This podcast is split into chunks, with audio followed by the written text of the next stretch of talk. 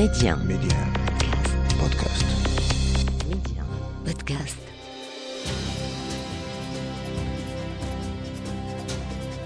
السادس عشر من أكتوبر 1975 يوم لن ينسى وبات محفورا في ذاكرتي وحياتي أنا ابن مهاجر هاجر الوالد إلى تونس في خمسينات القرن الماضي بعد نفي المغفور له محمد الخامس. وفي تونس توجد جالية مغربية متميزة والمعلمة المتمثلة في مبرة محمد الخامس. والولد كان رئيس الجالية المغربية في صفاقس عندما فتحت عيني على وجه الدنيا كان في الصالة الكبرى بالبيت علم المغرب والصورة الشهيرة التي تظهر محمد الخامس محاطا بولي عهده انذاك الحسن الثاني والأمير مولاي عبد الله والأميرات.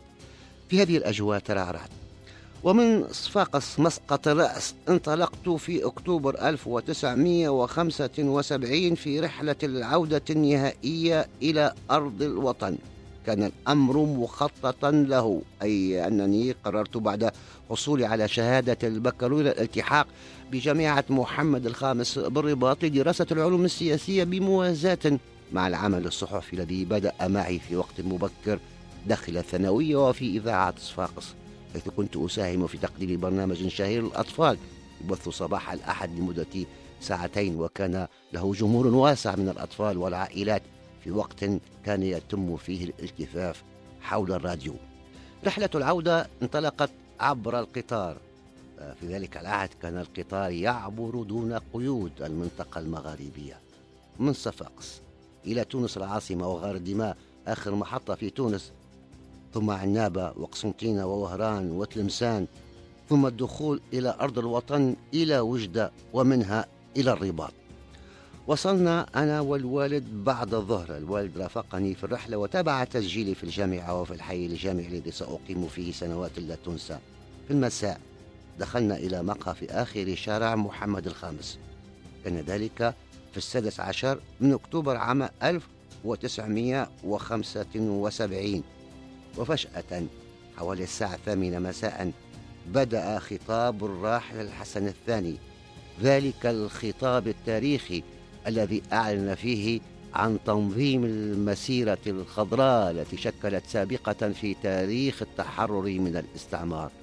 يا الله إنها لحظة تاريخية تزامنت مع وصولي إلى الرباط في إطار عودة النهائية إلى أرض الوطن. مع هذه اللحظة وأنا الذي كنت دائما أتساءل لماذا لم نحرر صحراءنا ونستكمل وحدتنا الترابية. وكذا المغرب طرح رسميا في الأمم المتحدة في سبتمبر 1965 قضية تصفية الاستعمار في الصحراء. وهنا لابد أن أشير إلى أنه وقبل هذا الإعلان تابعت باهتمام إصدار محكمة العدل الدولية بلاهاي رأيها الاستشاري حول الصحراء والذي أكد أن أرض الصحراء ترتبط بروابط تاريخية وعلاقات بيعة مع الدولة المغربية. وصدر هذا الرأي الاستشاري في نفس اليوم السادس عشر من أكتوبر. وقال الحسن الثاني في خطابه بقي لنا أن نتوجه إلى أرضنا. الصحراء فتحت لنا أبوابها قانونيا.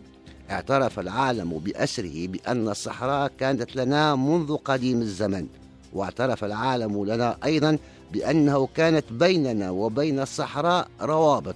وتلك الروابط لم تنقطع تلقائيا وإنما قطعها الاستعمار ولم يبقى شعبي العزيز إلا شيء واحد علينا أن نقوم بمسيرة خضراء من شمال المغرب إلى جنوبه ومن شرق المغرب إلى غربه. في كتابه ذاكرة ملك وفي رده على سؤال بخصوص مواصلة محكمة العدل الدولية النظر في القضية حتى نهاية غشت 1975 وأصدرت رأيها النهائي في السادس عشر من أكتوبر. ماذا فعل في غضون ذلك؟ قال الحسن الثاني في العشرين من غشت كان علي أن ألقي خطابا بمناسبة ذكرى ثورة الملك والشعب. وعشية ذلك اليوم كنت أفكر مع نفسي ترى ماذا عساي أن أقول في هذا الخطاب؟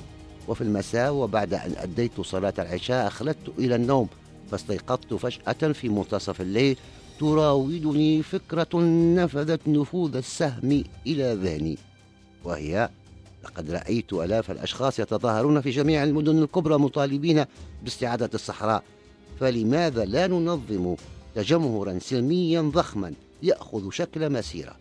وهنا أحسست أنني قد تحررت من عبء ثقيل للغاية وقد اكتفيت في خطابي لليوم التالي بالتطرق لبعض القضايا العامة. بعد هذا الخطاب السادس عشر من أكتوبر تفجر حماس رهيب كنت تلاحظه على وجوه الناس. الآلاف خرجوا إلى الشوارع يصيحون نحن متطوعون شيء كبير حصل. لقد عشت أجواء تلك المرحلة بكل أشكالها وأنا أسترجعها الآن. فقد جسدت المسيرة الخضراء التي انطلقت أياما قليلة بعد الخطاب. في السادس من نوفمبر حدثا كبيرا تشبث المغاربة بترابهم الوطني والتحام الشعب والعرش وأجمع كافة فئات وشرائح المجتمع المغربي على الوحدة وشكلت محطة تاريخية ذات دلالات عميقة وحدثا يلهم الأجيال. وللحديث بقية للقاء قادم.